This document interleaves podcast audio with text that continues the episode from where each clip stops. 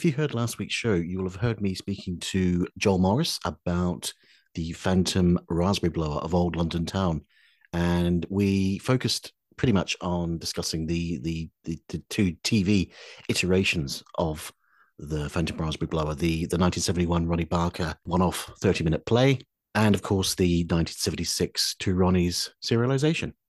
And during the course of my research, prior to my conversation with, with Joel, uh, I contacted Dirk Maggs because Dirk had been the director of a, a, stage production of the Phantom Raspberry Blower uh, about six or seven years ago. And uh, I said to Dirk, look, you know, is there anything you can share with me, any sort of background information about the staging of the play? Uh, is there any sort of information, anything you can give me?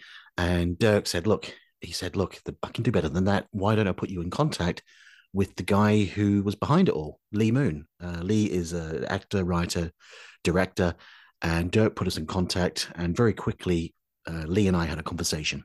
And it was only going to be maybe initially you know, a 15, 20 minute chat. And it actually, uh, well, it, it, extended, shall we say. And we had a really, really interesting conversation about um, how Lee put the show together, all the research that he undertook in terms of how he got the script together, how he sort of tweaked it and changed it and adapted it.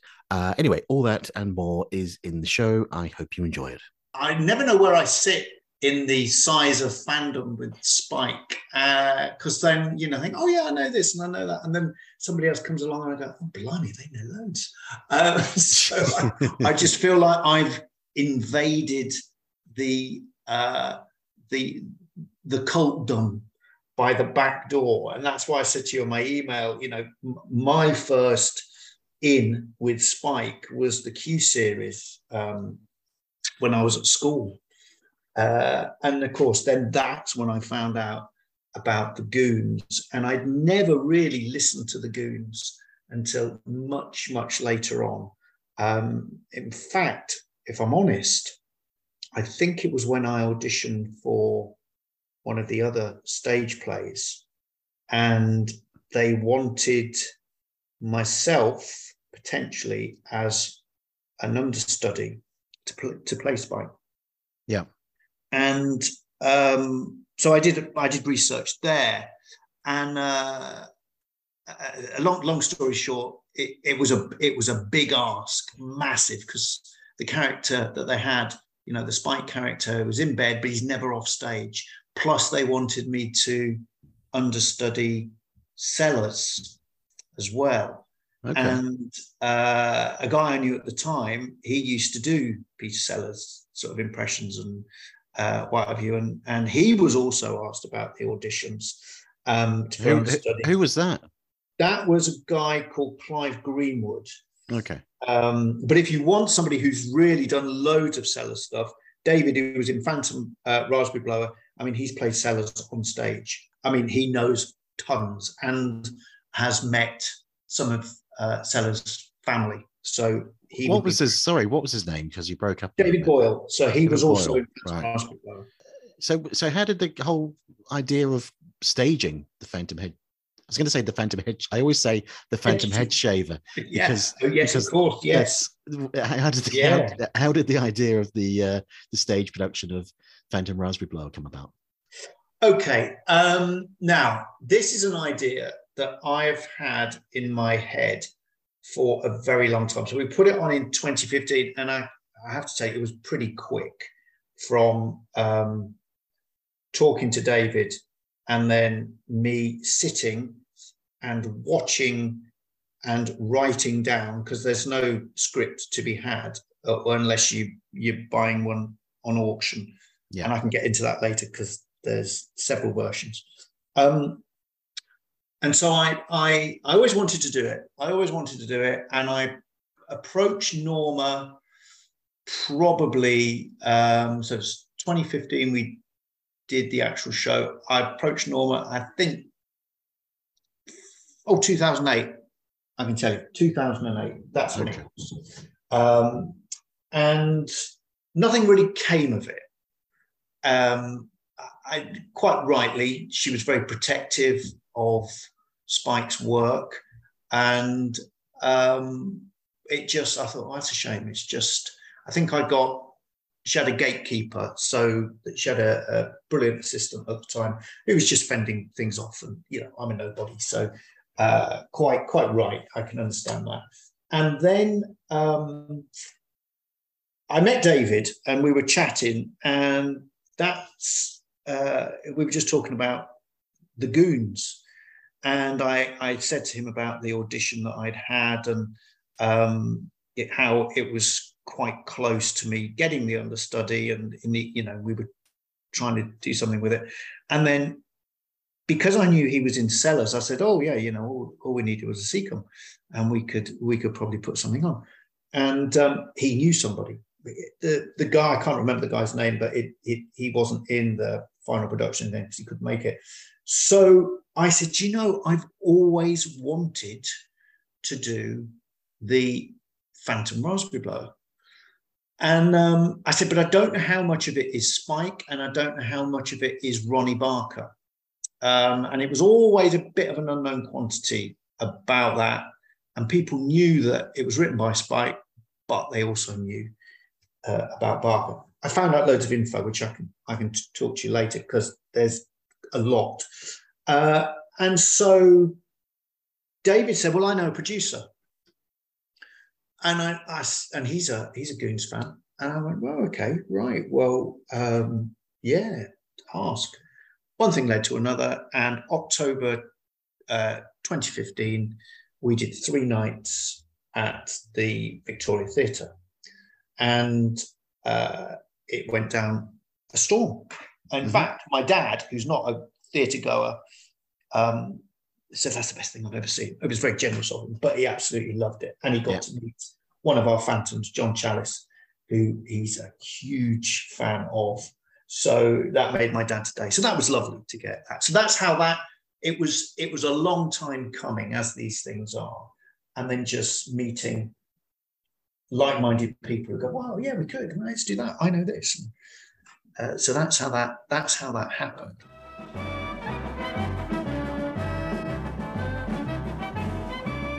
All right, Bowles. Bring in the Duchess. Yes, sir.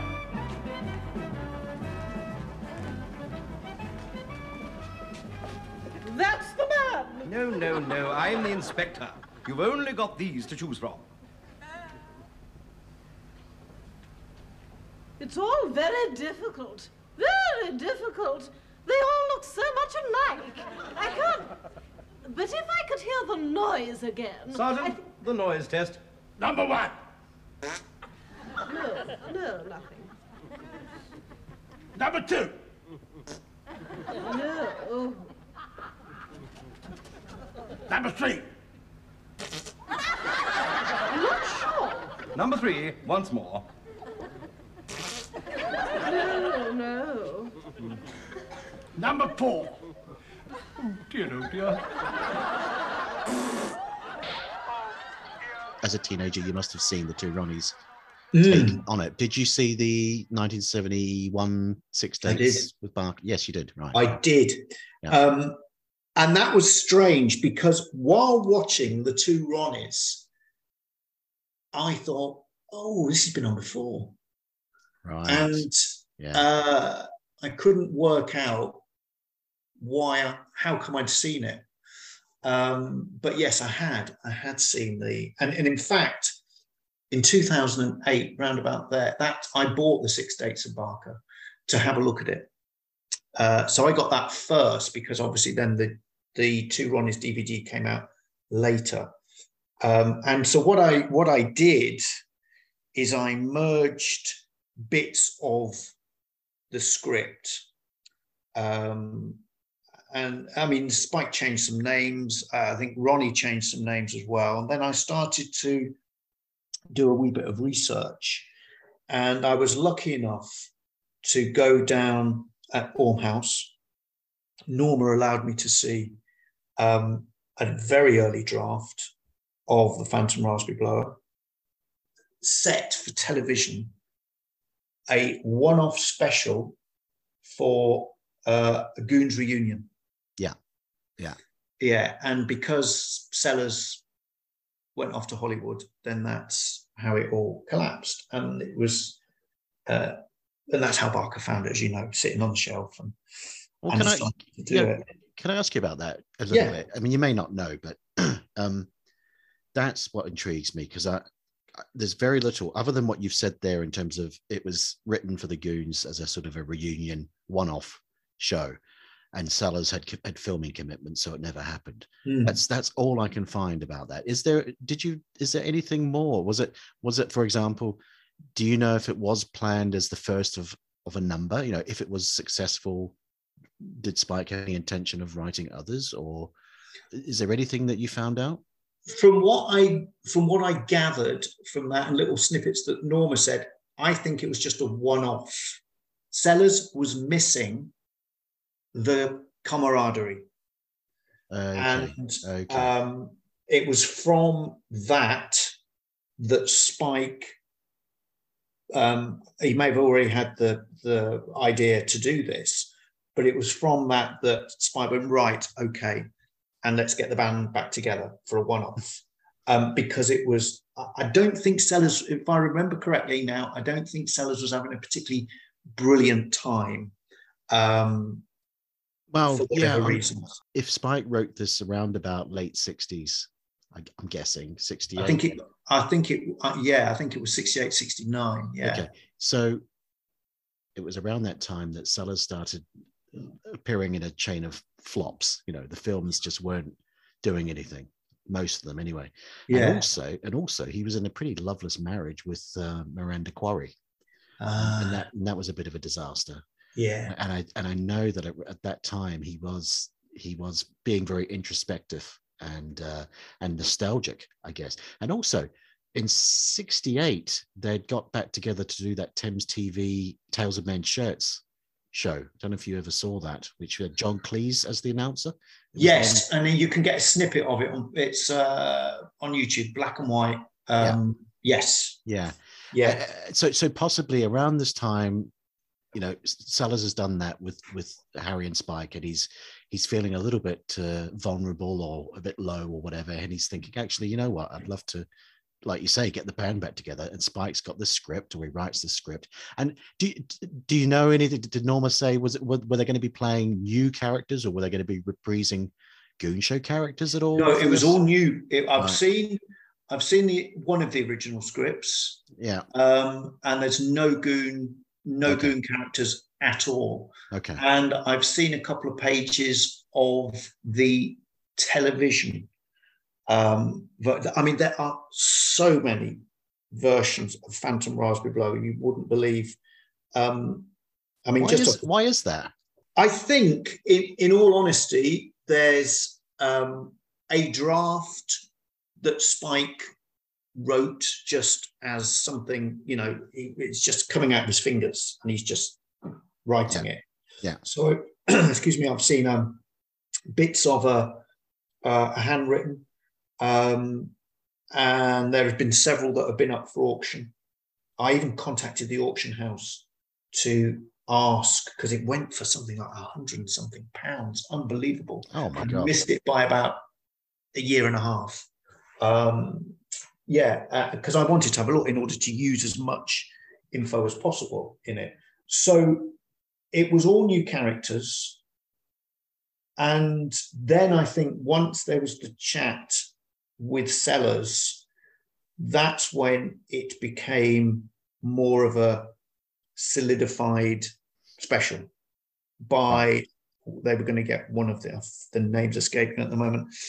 Oh, Some, Peter Eton was it? The Peter Eton, thank you. Yeah. that's it. Hmm. So it was all it was all going ahead, and then Sellers becomes Mr. Hollywood.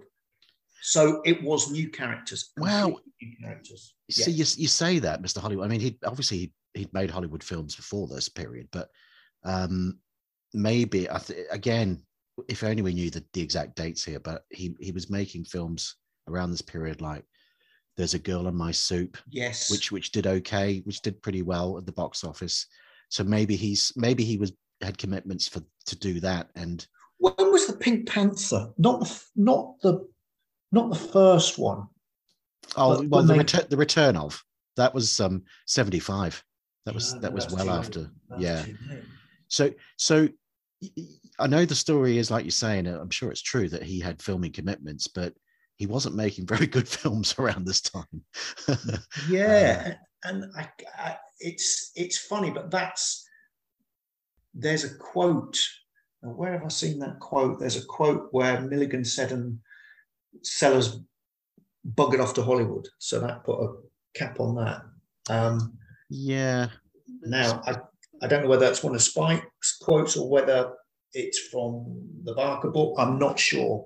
It's you know, it's funny. I've I read so much, and it I, it all goes in, and then and then you think, oh, what is it? And you know, I'm struggling to to remember what. don't worry. was so seeped in it. I've just found actually because I've got a, I've, I've, I've got um, a number of uh, of documents that I unearthed, shall we say, um, which pertain to the Phantom Raspberry Blower, and it, there's a there's a reproduction of the handwritten script or page of the handwritten script that Spike did, Mhm. and and it's subtitled "The Extraordinary Foul and Noisome Iconoclast of Old London Town." That's right. Yeah. Um, and it says here a one hour colored TV special starring Peter Sellers as Inspector Alexander of Scotland Yard yeah. in the Victorian mystery melodrama The Phantom Raspberry Blower of Fleet Street or the extraordinary foul, noisome, and naughty iconoclast of old London town.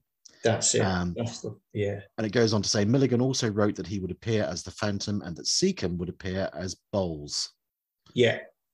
which obviously those characters uh, appear in um, Six Dates with Barker and The Two Ronnies. They? Yeah, and and um, Inspector Alexander, um, that that yeah, that name carried over until the two Ronnies, and then excuse me, the name is changed. I think. Oh, yes, just- of course just for a gag, um, just for one one gag on Mm. that. Um, uh, but yeah, it and, and it, it's either that or another document that I've seen that says ending to yet be written or defined because they hadn't got an ending for it. Right. So I don't know if it's on that document. No, that's all that that that, that there is uh, about the goons' involvement or potential involvement. Yeah. Um, so it's a bit of. I mean, you've filled in a lot there, though. I mean, it's that's that's really interesting, and and it would have been fascinating if it had gone ahead. oh and, yeah. and you think because obviously, so so they worked together in '68 for the Thames TV show, and then we don't see them again together until '72, the last goon show of all Yeah. um, which which ignites mild goon mania, and it means that the, the goons are bankable again, and there's a res- resurgence of interest, and things like the Goon Show scripts books come come out, and LPs start coming out from the BBC, and they start repeating them more, and and and that led to Parkinson meets the Goons, and a, a lot more photo opportunities with Sellers, Yes. And Milligan. But but I wonder if for argument's sake, 1969, 1970, the three of them had got together and, and filmed a half hour TV special for Christmas or something of the Phantom Raspberry Blower. Whether, you know, yes, that might have been successful and triggered uh, a series, almost like the Ripping Yarns series in terms of these, you know, not not a, not a continuing narrative about the Phantom Raspberry Blower, but you know, individual half hour stories about some character from history or whatever it may be, starring the three of them. Yeah, I mean, I, I, it's it's interesting to to suppose, isn't it? Um, you know, it's almost like testing the water Mm, of a potential series, and um, you know, I think I think it would have worked. I think it would have worked well because they would have done something different. Interestingly, they I love the fact that it says made, made for color. That's the other odd thing is uh, you've got the hour version yeah, You've got the 30 minutes version, which Barker did. Yeah. Then you've got the, and I did, I think, I think it's probably about 70 minutes. I can't remember. it's um, it's it's the, the, two the, the two Ronnies in in its entirety. The serial it runs to um, about an hour and five minutes, something like that. Oh, right. So, right. Yeah. Um, God, that was a good, good dredging up of memory there. Um, but interestingly, there's swathes of that that is written uh, by Barker. And uh, there are also bits in it that don't make the half hour, but is Spike because I've you know looking up one of the scripts. I go, oh right, that's that's in there. Hmm. Um, so it's it, it's very interesting that not only did Spike write uh, several versions of it, but there are several versions that were shown on the television that could have been on the television. And then, of course, um, when I did my stage adaptation, I then had to think about right, that's that's what I want. Uh, that's going to work, and I I wrote new material for it. Um, when we did it on stage, and we can talk about this in more, more detail, you know, another time. But when we did the stage, it was set like a radio um, show. Yeah. Uh, and uh, what I've done now is now I've I've removed that radio show and and it's it's become something else. Should it go on again, to make it more like a if Spike was doing it via a Q television theatre. Oh, okay. Yeah, yeah, yeah. And I've I what I've done in that version is I have um, a lot of the Barker stuff has, in fact, if I'm honest, all of the Barker stuff has gone. Um, and I've I decided to. It was something that Dirk said actually. Um, we were chatting at the time, and he, he, was talking about source material and look at Spike, and and uh, so we were chatting about Spike and his works. And actually, I thought, you know what, I'm going to go back to what I knew with Spike visually, um, and uh, look at the Q stuff. How did he use props? What odd props did he use? So that becomes because with the obviously with the goons, there's a lot of sound effects that are the, the sound is another character. I always saw that as yes, you got the sound effects, and you know, there's a that classic story that Spike tells about. Uh, he one of his stage directions. It sounds like you know um, such and such character is being hit over the head with a, a sock full of custard. Yeah, and it doesn't you know it doesn't sound like it. So you get a sock full of custard. So he he was very much writing the stage movements, stage sound effects rather, as another character in its own right. And, and that's the beauty of the Goons is that, my goodness me, they push that.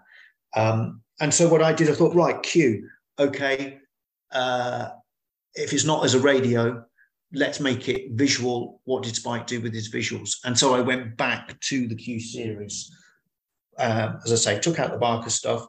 And what I also did, I nicked Spike's gags from other material to put into the Phantom Raspberry Blower. Okay. So um, there are things in there that you know it's because Spike also used to repeat certain gags because they were popular. You know, all um, the all the time. Yeah, totally. if they were, bung them in. So that's what I did. So I really soaked myself into it to to think, okay, if if it could go on stage, you know, and I'm not obviously I'm not not trying to big myself up at all on this, but I I did think, what would Spike do? Can I do that? You know, how how can we get his his uniqueness visually on stage? Because he did move on. He did move on to be more visual, and and you know, Python's you know hugely influenced not only by his by the Goons, but also by the Q series. You know, so um, I suppose that's where it came from with me um, because I'd seen the, the Q series, and that's the sort of mayhem that I wanted.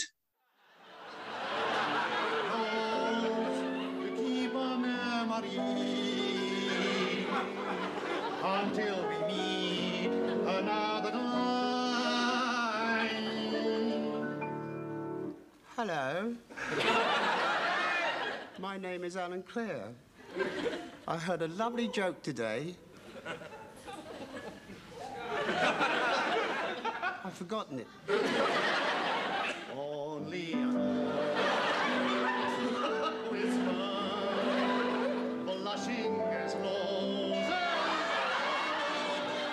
Well, when I think of the Q series, and I'm sure you're like me. You've got the the complete Q on DVD, Yes. have you? Yeah.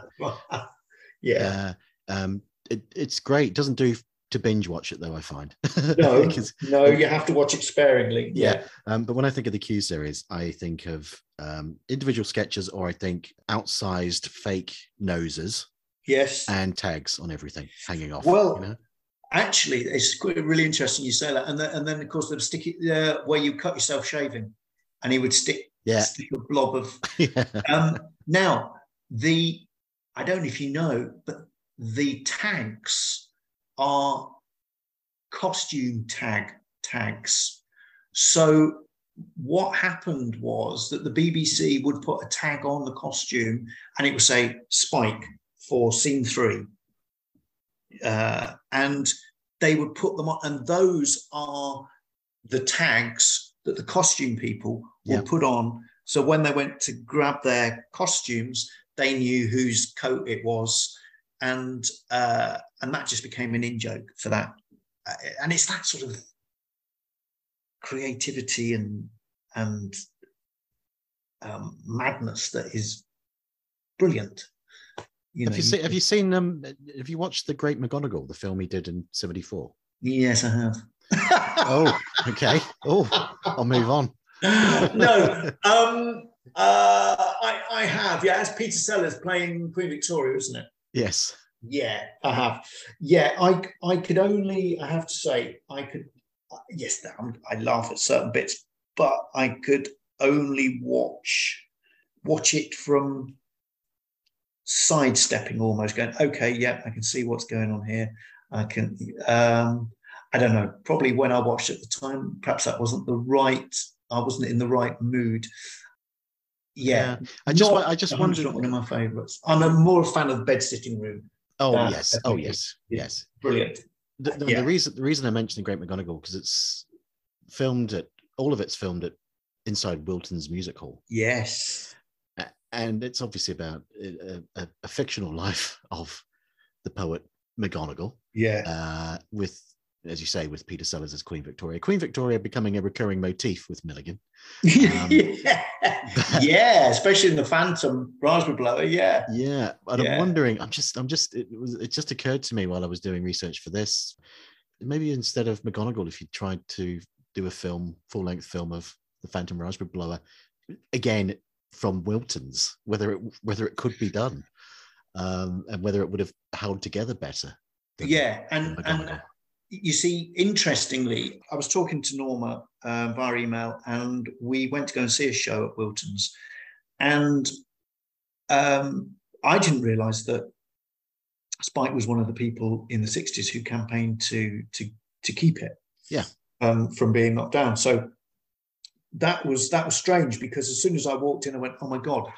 Uh, this would be brilliant for the Phantom Raspberry of Old London Town without knowing all that. So it's odd. Uh, all the Hmm. there was a spike kept kept haunting me almost with with certain things. One of the first times I wrote to Norma, funny enough, I looked up from a tele from the television because the television was on in the background, and uh, I'd got um, CBeebies on because my my daughter was very young at the time, and and uh, she was glued to it, and it was Spike Milligan's voice narrating a children's story, and I thought this is odd. It keeps keeps popping up. It keep you know it Mm. was it was it was constant. But um, I, I found out, that, and now it, this may have been Norma that told me this, but Spike uh, had a fascination about the assassination attempts on Queen Victoria's life. Okay. Yeah. So that's where this whole um, Oh. you know, Queen Victoria thing keeps cropping up. Oh, because obviously in in Phantom Raspberry Blower, um, a lot of the plot pivots around them stopping him from getting access to the Queen and potentially Yeah. doing doing harm to her. Uh, and in McGonagall, the Great McGonagall, I forget the, the the the name of the assassin, the real life assassin, is played by John Bluthal, um, who attempts to assassinate the Queen, and McGonagall in the film foils his attempt. yeah, Uh, So ah, that's interesting. There's a nice little sort of crossover there. So, like you say, Milligan's got this interest in attempts on the the life of the Queen. Yeah, and she there there was several attempts on her life, so it was quite interesting. You get that little section in in uh, Phantom Raspberry Blower. Queen Victoria's reporting for duty. Home Secretary. Queen Victoria's stand at ease. Men, men, you are no doubt wondering, Henry, why you have been asked to dress like this. Simply this. We have inside information, John, that an attempt is to be made upon Her Majesty's person by the Phantom Raspberry Blower of Old London, etc., etc. Therefore, we have found it necessary to take certain steps here to defeat his purposes it. Now your duty is clear. You have all been chosen for your general facial resemblance to Her Majesty Queen Victoria.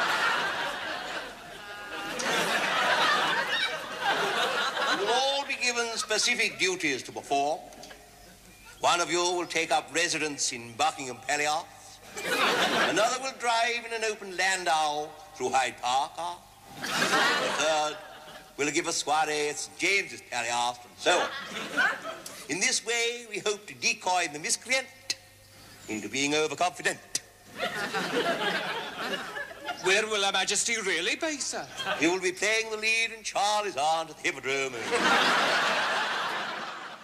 a common misconception, shall we say, is and and it's quite clear watching the Six Dates with Barker episode and then watching in full the Two Ronnies serial Mhm. version.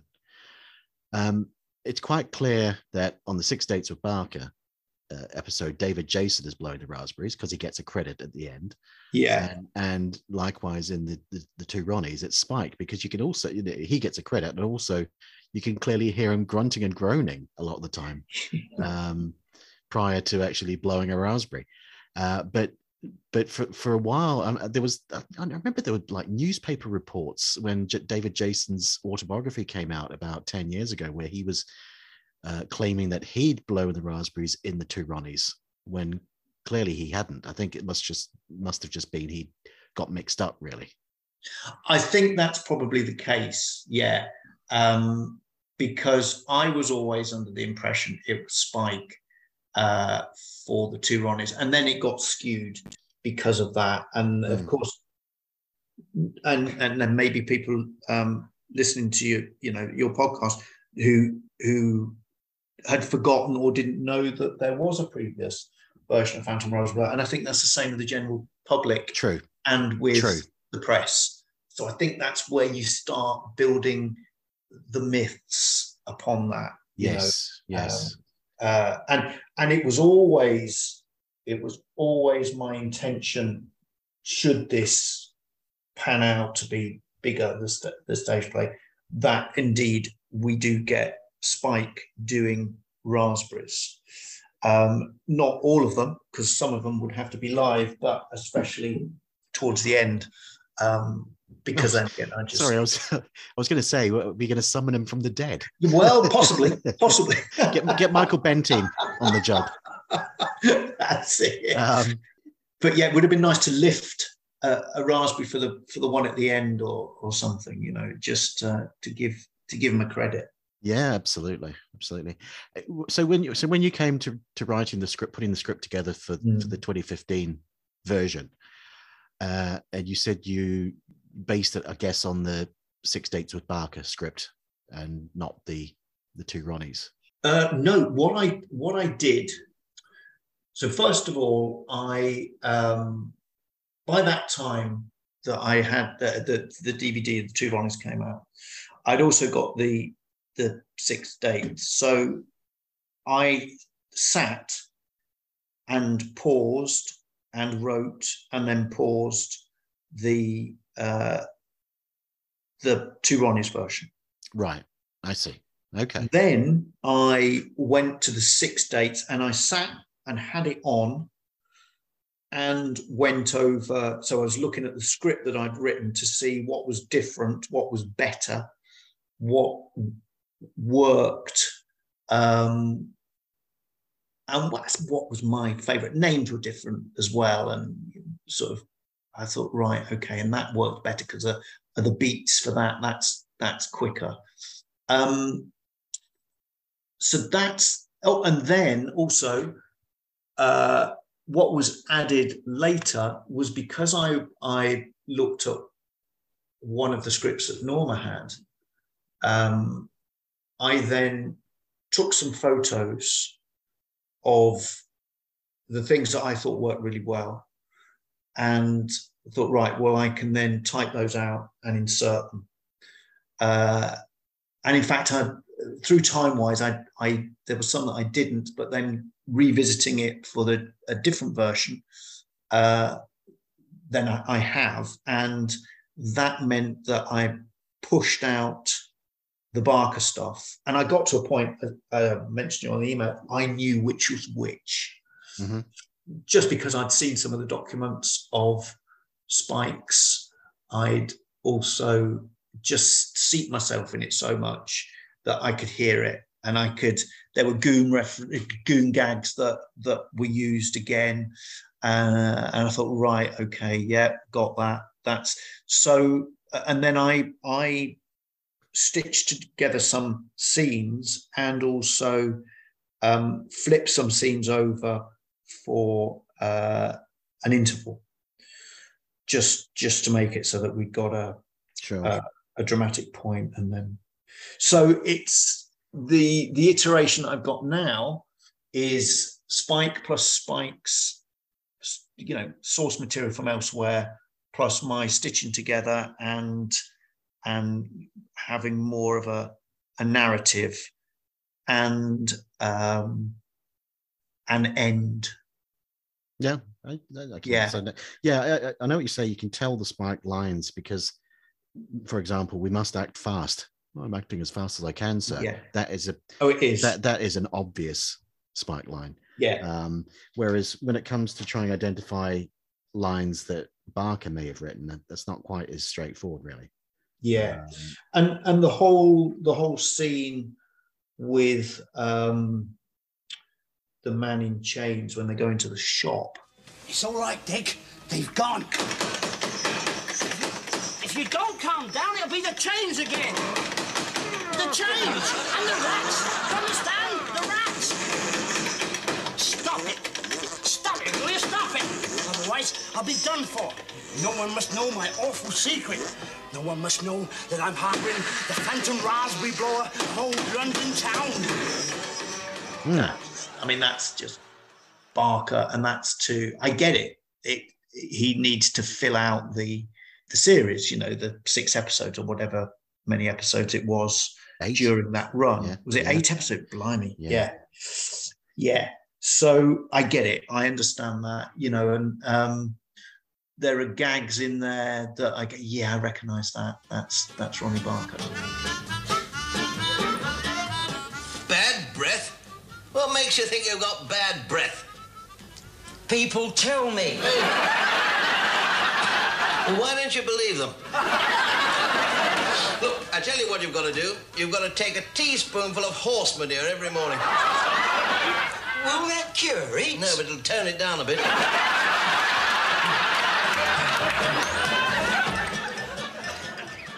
I guess there were a few. There, weren't that many thinking about it, but there's there's certainly a few scenes or images or uh, stereotypes employed in both versions, both Mhm. TV versions that you probably needed to ditch, like the blackface that we get with the lady Barclay Hunt Yes, that's right. Yeah, when her hair turns white and her face turns black.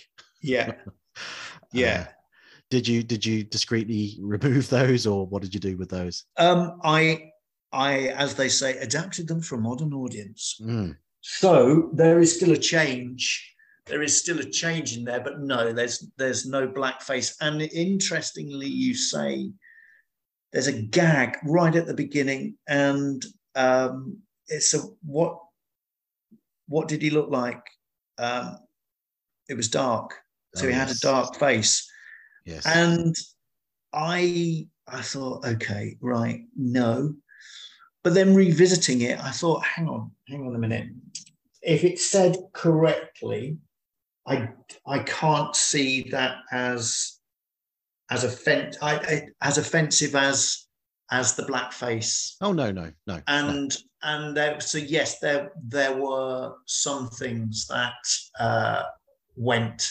Now, be having a bit of Jewish heritage myself, I don't mind Benjamin Disraeli, but I don't speak for everybody. I know it's different now. I've got it. I've I've got the gag said by a judge, because strangely enough, in one of the the non-transmitted versions, there is a judge in it. So there's more of a court thing rather than um, the House of Lords, Mhm. so or the House of Commons.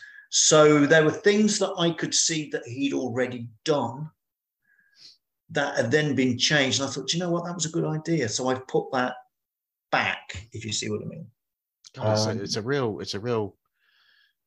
You've lifted bits from here and bits from there, and added bits and added bits from Q and written stuff of, of your own, and it's it's like a, a patchwork quilt. It, it is, but it's a it's a spike quilt because I was the the trouble is, and, and and we know this, the, the reason why a lot of Spike's material isn't on me is because people do find it offensive now. Um, uh, you know, with with uh, either using blackface or um, you know certain sexual imageries that that people Mm. uh, don't want on their televisions anymore, and and I I think it's a shame that um, because those are peppered within certain programs of Spikes, that the whole of his canon or the whole of a series doesn't, you know, you know, it, it, it, they just go right, no Spike. So what I wanted to do was very much have, well, let's grab all the best of Spike and bung it into a show that is funny, but we get more laughs and they're more Spike's laughs, and I'll stitch them together and make that more cohesive because some people just you know go, oh no he's too too outrageous for me you know just just by the sheer jumping from one thing to another. Personally i love it. You know how do you get out of that? And you just get out of it. You Yeah. just you know just walk through another door. That's you know that that is is great for me. And and in fact that was good to to get out of certain situations. You know a scene's finished and i just go well we just a bomb goes off and they're in the graveyard. That's it. That's how we get to that scene. You know it's it, it was it was a joy to do that so i just wanted it to be a a brilliant celebration of all the milliganism that there is and just to get people going wow this man was The, the best of Milligan. ahead of his time yeah the best of yeah, Mil- yeah. the best of Milligan is uh, is sublime and untouchable and uh, yes peerless, really. Um, but yeah, there, there's a lot that you have to wade through to to get to that. The Goon Show, not so much. The Goon Show, oddly, is, and I guess that's because they had the constraints of the times uh, Oh, yeah. that that they that they had to abide by. That uh, the Goon, the Goon, and also, you know, you've got such fantastic performers working with Spike on that. Um, but a lot of Spike's solo stuff and later material, uh, yeah, did have some content that was uh, dubious at best, shall we say? Yeah, But, but uh, yeah. you know, that's but but a lot of a lot of commi- look at look at a lot of Monty Python's Flying Circus. A lot of that. Every other week they were talking about poofs on Monty Yeah. Python's Flying oh Circus. yeah Um, I just want to ask you, um, Yeah. because we must we must mention Dirk Maggs. oh yeah yeah Uh, uh, What did he bring to the party in terms of you know guidance and whatnot? a lot and stability. Now, Mm. interesting, uh, and this would probably make a different podcast. There was a lot going on, as as there always is with productions. So it wasn't sailing smoothly before the the actual opening nights, and we. Um, orig- our original director died Oh no! Norma uh, said, right, okay. Um, and she was all, always dubious about it and protective. And um, she was great that she let us go ahead with it, but still kept an eye on it. And, and there was a conversation going on with the producer that I wasn't, I wasn't privy to. And um, she said, right, okay, if this goes ahead, uh, there's only one person I want to direct it, and that's Dirk Maggs.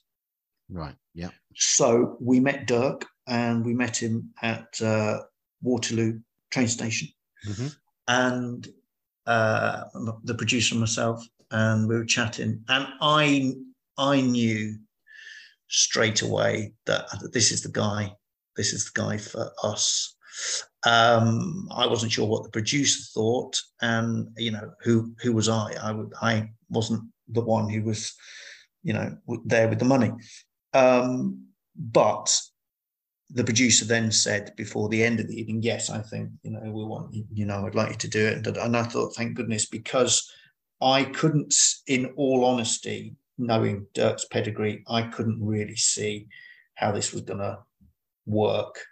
At one point, the the producer said, "Well, I'll direct it," and I thought, "I don't want you to because you you haven't got the um, he hadn't got the the rhythm of it. He hadn't got the sensibilities of of the material, and sitting across the table, there was the man who had it, Mm. and I thought that's that's who we've got to have. That's who we've got to get.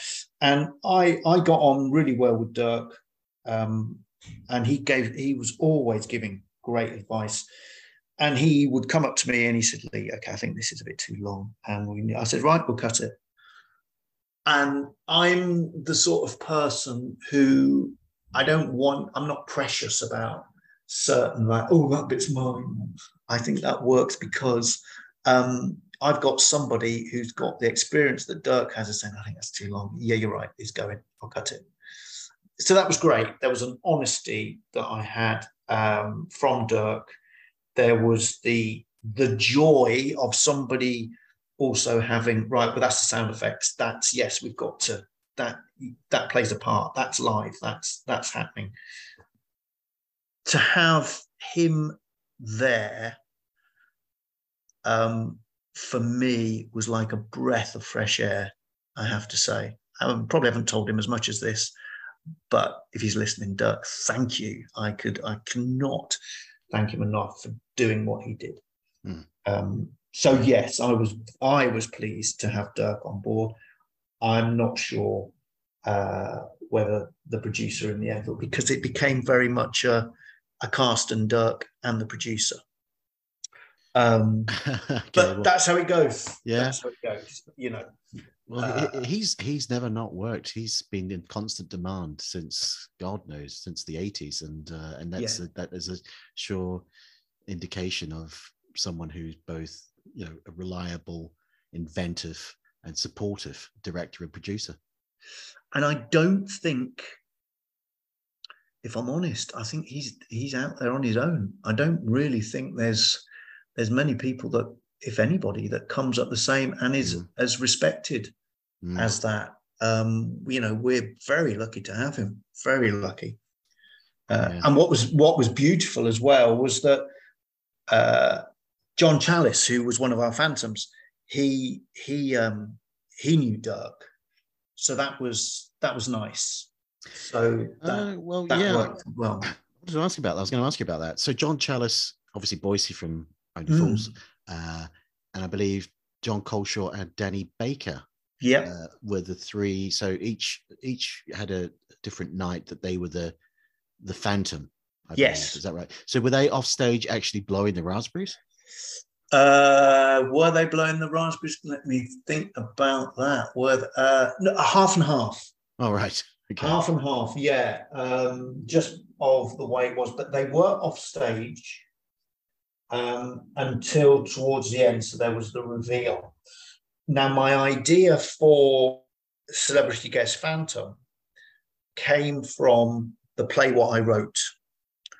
Hmm. Now, that was, I don't know if you remember, that was in the West End. And Yeah. it was, but yeah, and they had, you know, celebrity uh, guest each week or every two weeks. And I remember when I was talking to Norma, she was asking about um, names and stuff. I said, Well, my idea is to have a name as the Phantom, which she loved. She she thought, right, okay, I get that. And so we got John Culshaw was the first one.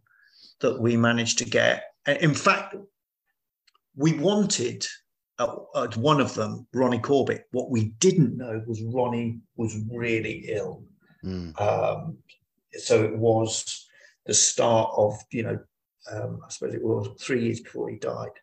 But that that was so we reached out to him first, um, and John Culshaw brilliantly when he when he came on stage as the Phantom, he did him as Ronnie Corbett, which was hilarious. um, it, it, was, it What, was really good. sitting in, sitting in a big chair, But not quite. talking not about quite, the but- producer's cocktail party. but he did have a velvet jacket on, so that was quite nice. Ah, Uh, yeah, the red velvet. So, um, so that that that was a a, a nice little tribute. Um, so John was the first one we got, and I approached him in the pub and said, "Look, this is what we're doing because we'd just seen Dead Ringers." And uh, he went, "Oh, yeah, yeah, yeah." So that was that was the first. John Challis, I was following um, him on Twitter. I made a comment, and he said something about the Goons, and I said, "If you like the Goons," I said, uh, "Follow me, and I'll DM you." So then I I asked him. Um, I said, uh, "This is what we're doing. Would you be one of the Phantoms?" Yes, was the answer. He said, "I'm a huge Goon fan. This would mean the world to me." Was was that effect?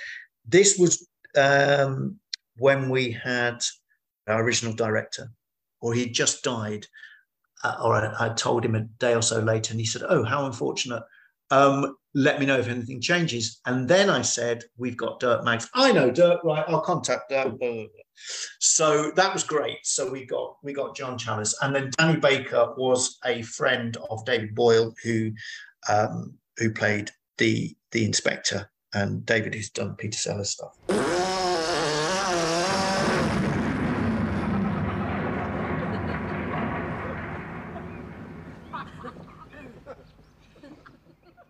Um, so the play in, in 2015. So you had three nights, yeah. Yeah.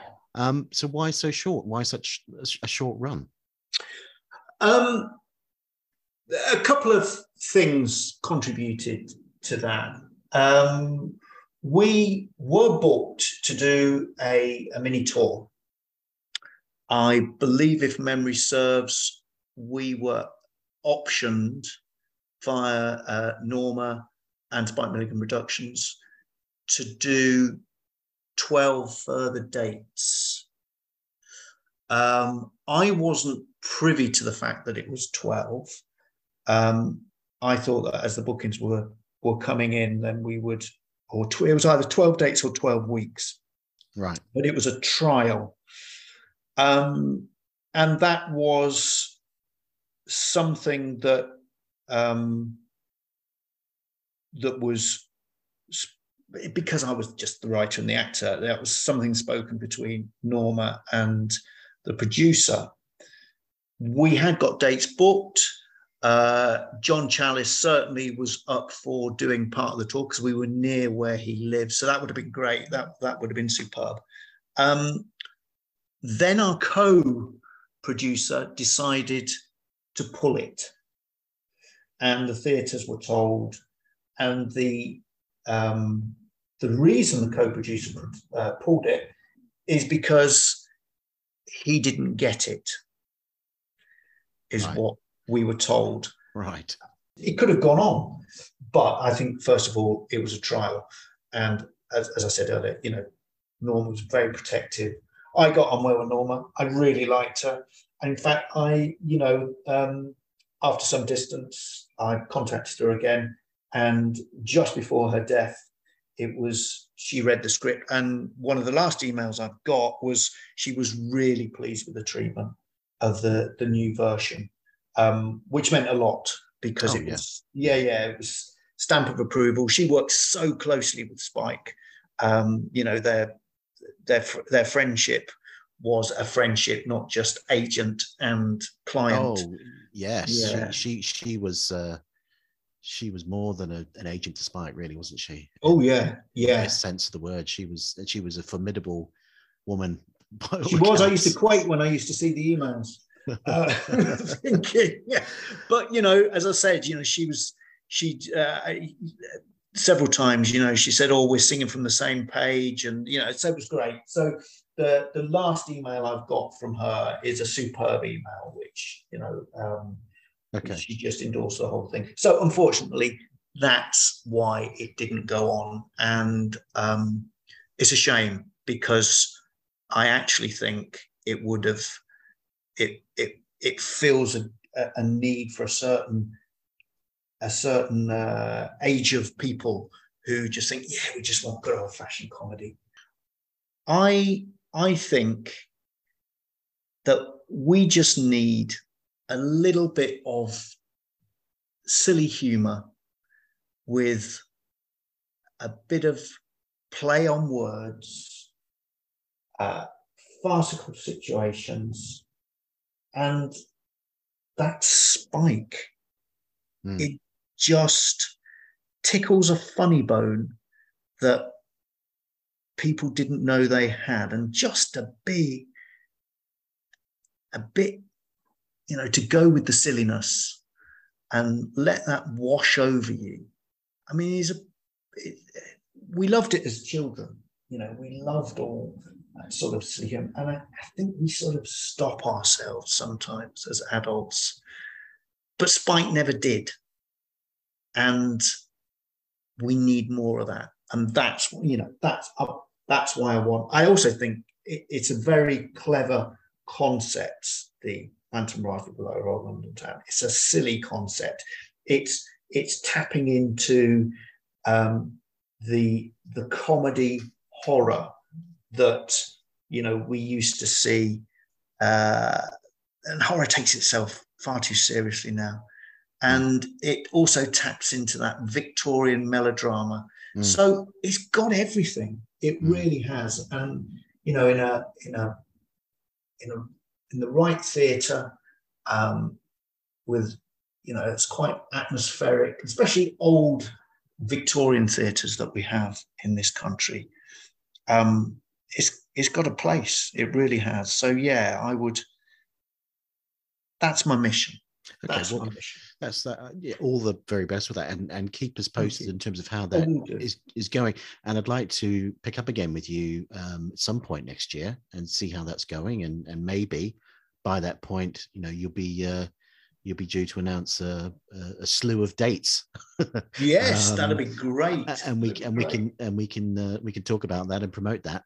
Um, Yeah, so, lovely. Leah, uh, it's been fantastic speaking with you. Um, pleasure. lis- listeners won't know this, but uh, this was literally arranged this morning. It was. th- th- th- this conversation. You you were not aware of me this time last night, were you? Nope. Um, so yeah, but this this is you know I'm, I'm really grateful for you taking uh, time out to speak to me, and uh, and uh, we will definitely speak again. Thank you very much. It's been an absolute pleasure. I've enjoyed it. So um, I hope we've not bored too many people to death, but uh, I've, I've enjoyed myself. Thanks again to Lee. Uh, I will be back next week with, an, in fact, I will be back before next week. I'll, I will be back on New Year's Eve with a special show. It is a special countdown of Goon Pod listeners' top 20 Goon shows as chosen by you. And I will be joined in this undertaking by friends of the show and um, previous guests, Mike Haskins and Sean Gaffney and we'll be running down the list from from number 20 to number one uh, with all sorts of interesting fun stuff to talk about. Uh, so please look out for that. As i say that will be dropping on new year's eve which is saturday. So in the meantime take care of yourselves enjoy what is left of the festive season and i look forward to being back in your ears very very soon